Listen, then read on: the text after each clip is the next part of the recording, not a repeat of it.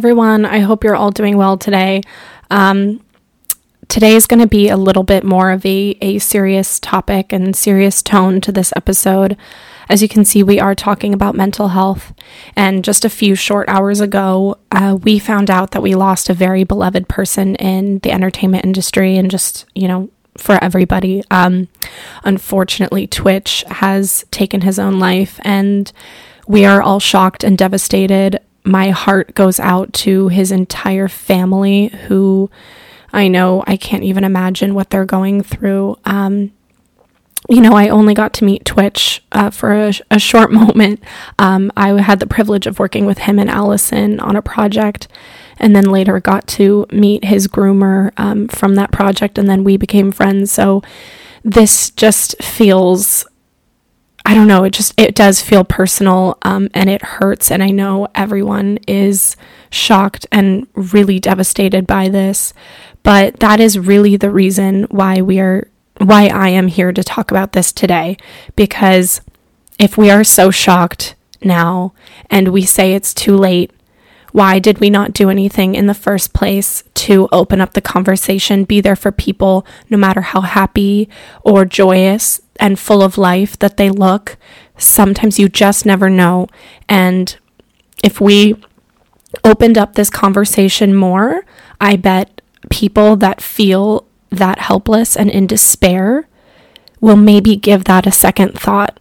And those intrusive thoughts that are coming in their brain might soften up a little bit and they might see the other side. Earlier this year, um, I also lost a close childhood friend to suicide as well, and of course, our entire community was devastated.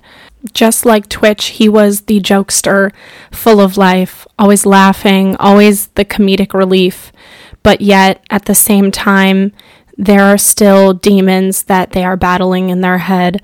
And unfortunately, it gets to that point where the unthinkable happens. So, with that being said, this episode is dedicated to Twitch and his family, and my friend Nolan, and anybody that has lost somebody to this devastating crisis. Um, if you know anybody that is struggling or you yourself are struggling, there is a suicide crisis uh, lifeline. It is 988.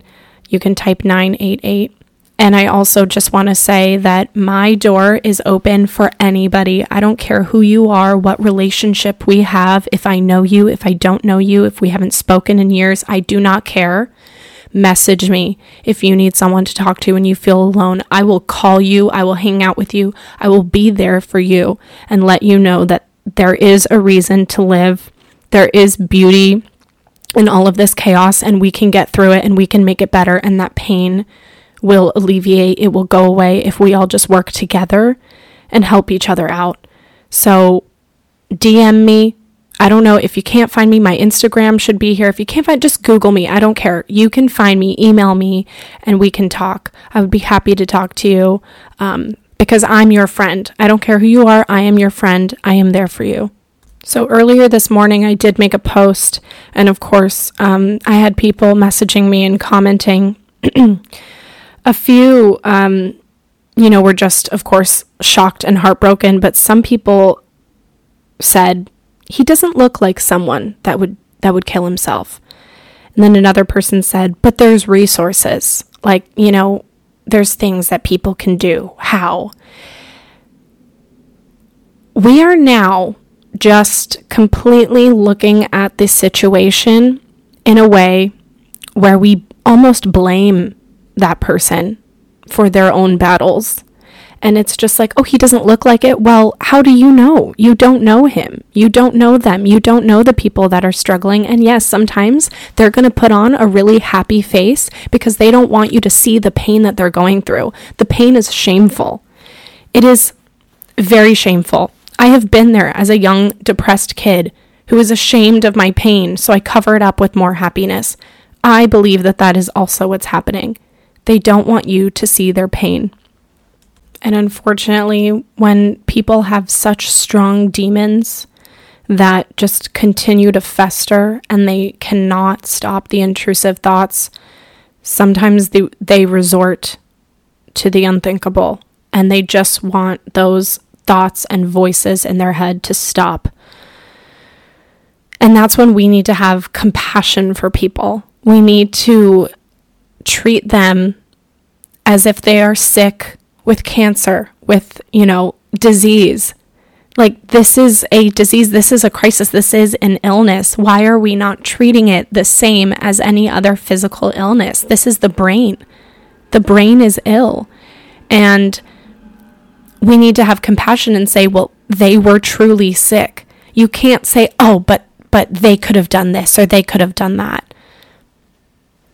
We need to stop that and we need to have compassion for people and understand them and try to be there for them and be there for those who have lost the people closest to them.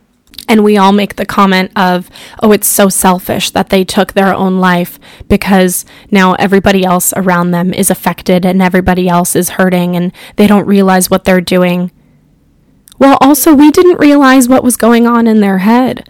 We do not have enough care or compassion to know that people are hurting so much that they think that it is just the best case scenario for them to not be here. They think that people don't care because we don't get down to the depths of what's really going on. And the person that is going through such a hard and difficult time deep down they don't realize that, yes, there are people around them that truly love them and would feel so much loss if they were gone. But that's because the demons just get so dark. And it's almost, it's like, how do you get out of it when, when nobody else around you sees it and can help you? We need to build up our community as a safe space for people who are not okay and sometimes it fluctuates. Sometimes we're okay one day and other days we're not. And we need to open up that conversation and create a community for people who can lean on each other. It's ridiculous that we don't have this yet and that now we're losing people. Too too much. We're losing too many people. Some of us have more balanced brains where we can just kick out those intrusive thoughts and say, you know what? I am not thinking in the way that I need to be thinking and I am getting in a deep dark hole. But then there's other of uh, others of us who cannot get out of that hole and somehow it just gets worse. And that is where I'm talking about compassion. Have compassion for people, understand them, be there for them.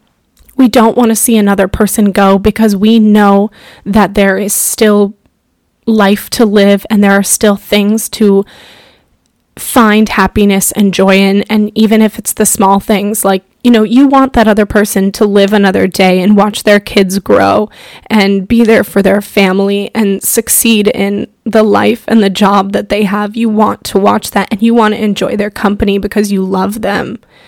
But how can you love them if you don't love all of them and you don't know all of them and accept all of them? Clearly, this is a situation of a person that presented so happy, and that's why so many people are saying, Oh, I'm so shocked. Yes, we're shocked. But we did not figure out and we didn't do the hard work for the people that we care about enough to know that something else is going on and they need help. That's our fault. Stop blaming people for taking their own lives when they're struggling. Start looking at yourself and what you're doing for the people around you and your community. Life is so short. And I realized that today. Fuck. Life is so short and so precious. And yes, there are days that are so dark and hurt, and you're just in so much pain this is hard to get through. Fuck. Um, I've been there. But then also, it's like I remember that I can wake up the next day. God. I can wake up the next day and turn it around and make it different. And I know that I'm, I feel like I'm kind of in the middle of that group of like, trust me, I get depressed and I have anxiety and I get really dark intrusive thoughts. But somehow, I mean, from having therapy at a young age and dealing with mental health at, at a young age, I've had some experience where I think, you know, that's a thing. I've been I started therapy when I was like 13 and I don't know how many other people can say that they were in therapy at 13. I mean, I was I guess we'll just scratch the surface of my story. I was a depressed and very anxious teenager. I was teased and bullied in school and I had a horrible relationship with my sister growing up and my home was just not a safe space. And when I say not a safe space, I mean mentally, emotionally because we lived in this perfect bubble of everything's perfect and nothing's wrong. And the idea of depression anxiety was like no, that's not us. But that was me. And so, yes, to me, it was not a safe space, unfortunately. School was not a safe space for me. I also was a kid who was not diagnosed with ADHD yet and dealing with these demons myself, never being accepted, feeling being called stupid, feeling stupid, failing school, being in a school environment that was so toxic for me that I was just in complete despair. I did not want to live anymore some days when I was a kid. So from then on, luckily, I got help because I think about it and I'm like, wow. If if I had gone to that place and just didn't lean on my community and, and didn't lean on my therapy and, and everything, I don't know if I'd be here either. So I just beg of everybody to have compassion and be there for those. And it doesn't matter i'm a happy person. We all present happy. And and that doesn't mean i'm not happy. But on the days that are dark you won't see it we're ashamed we don't want to show it we want you to think that we're okay cuz we want to be okay but then sometimes it's just not enough so I remember as a kid and a young teenager, one, I was ashamed of what was going on upstairs in my head. And two, I didn't want to burden people because I knew that it was it was almost like, oh, it's too much. You know, like it's it's too much to talk about. It's too touchy, it's too sensitive, it's too this, it's too that. Um, and that's what we do and we suppress it and then it's so suppressed that it it sometimes it's irreversible, clearly, and it needs to stop. We need to help each other. We need to be there for each other. We need to have compassion because we can be saving lives, you guys. Thank God I had I mean, I can think about it. There's probably several times where my life was saved just because I had the right tools or I thought the right way or I had somebody to lean on, you know, and I had somebody that I could open up to. All of those things put together, we can save lives. We need to open up this conversation and the stigma and people are not a burden on you. If someone is really struggling, you're not a burden. We want to help you. The burden that we will have to carry is then, you know, losing you. You know what I mean? Like, and even though, again, that could sound selfish, but if you just think about, I don't know, I just want to say anything to help anyone to have a second thought and to know that life is worth living, even if it's just to watch the sunrise and the sunset and the stars. Like, it's even the small things, it doesn't matter. For now, I'm going to keep this episode short because it is a tough one. And don't worry, this will not be the end of the conversation of mental health. All of those struggling, you are not alone. I promise you. We will get through this together because, yes, life is way too short. And I don't want anyone to cut their life shorter than it already is because we only get one life on this earth and we've got to make the best of it and it is worth living. And there's so much beauty and love and happiness, even through all the chaos. I I promise.